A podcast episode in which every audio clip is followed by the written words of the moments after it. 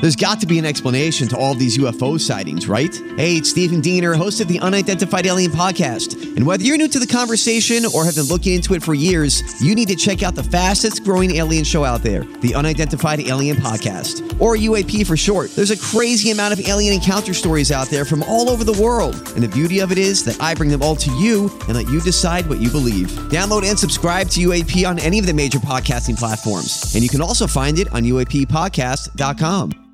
Hi, everybody. This is Adriana Trajani. I'm the host of You Are What You Read. I have the privilege of interviewing luminaries of our times about the books that shaped them from childhood until now. We get everybody from Sarah Jessica Parker to Kristen Hanna, Mitch Albom, Susie Essman, Craig Ferguson, Rain Wilson, Amor Tolls, you name it, they come, they share. New episodes of You Are What You Read drop every Tuesday on Apple, Spotify, or any major streaming platform wherever you listen to your podcasts. Your morning starts now. It's the Q102 Jeff and Jen podcast brought to you by CVG Airport. Fly healthy through CVG. For more information, go to CVG Airport backslash fly healthy. Well, I'm here.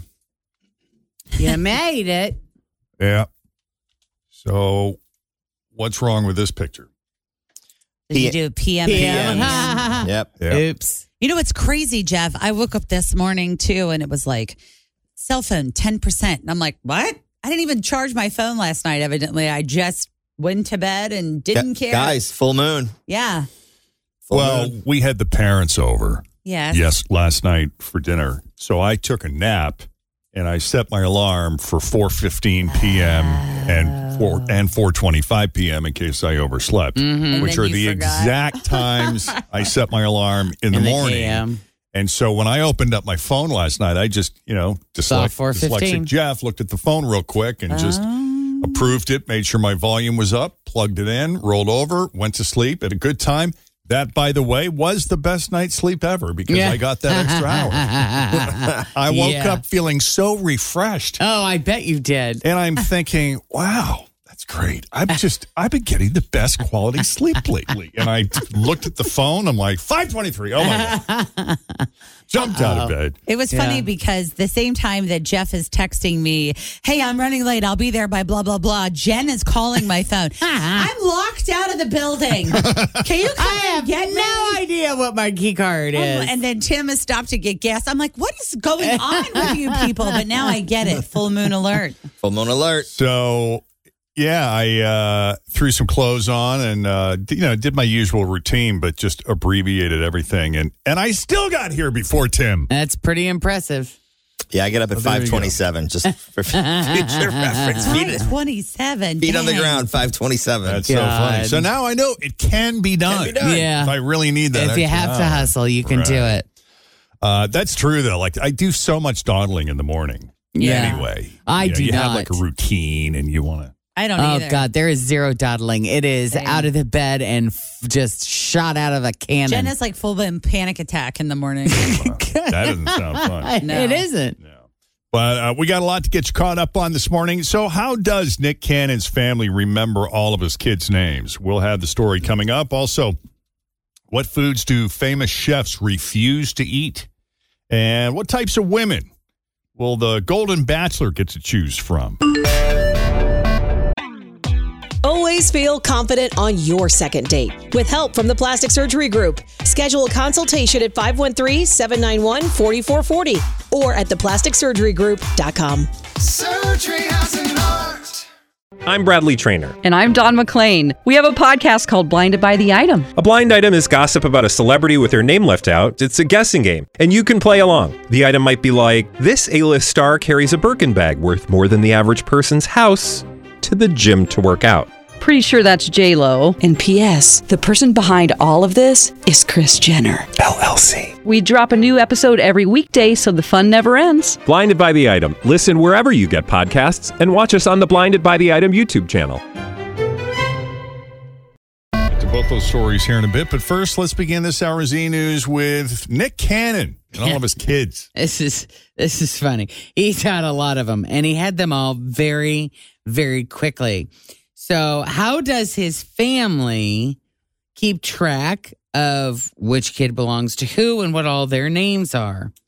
So Nick's brother, Gabriel Cannon, from claim to fame, says that he hasn't met all of the kids yet. He admits that he couldn't name all of his nephews and nieces, so he just Googles their names since they're all on the internet.